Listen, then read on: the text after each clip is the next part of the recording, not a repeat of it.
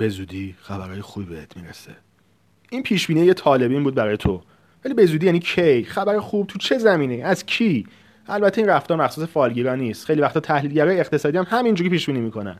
مثلا میگن بازار بورس در میان مدت تقویت میشه. میان مدت یعنی چه وقت؟ نسبت به چی تقویت میشه؟ هر مدلی که فکر کنی بالاخره یکیش درست حساب در میاد. می‌بینی؟ هر یه جمله گنگتر باشه بالاخره توی زمانی قابل توجیه و درست حساب در میاد و ما رو دچار خطای تایید می‌کنه. اینترنت بهترین بستر برای رشد خطای تاییده. ما صفحات خبری که دوست داریم و دنبال می‌کنیم. فقط و فقط عقاید خودمون رو می‌بینیم و باز تولید می‌کنیم. و فکر می‌کنیم کل دنیا همینه و اصلا واقعیت همینه و غیر از این نیست. و این فضا یعنی تقویت خطای تایید. پس یه قلم و کاغذ بردار. با برای خودت راجع مسائل مختلف بنویس. از سیاست گرفته تا ازدواج و ورزش و مذهب و رژیم غذایی. و سعی کن شواهد متناقضی پیدا کنی که باورت رو رد کنه. تنها اینجوری که می‌تونی از شر عقاید قدیمی و سنگ شدت خلاص بشی.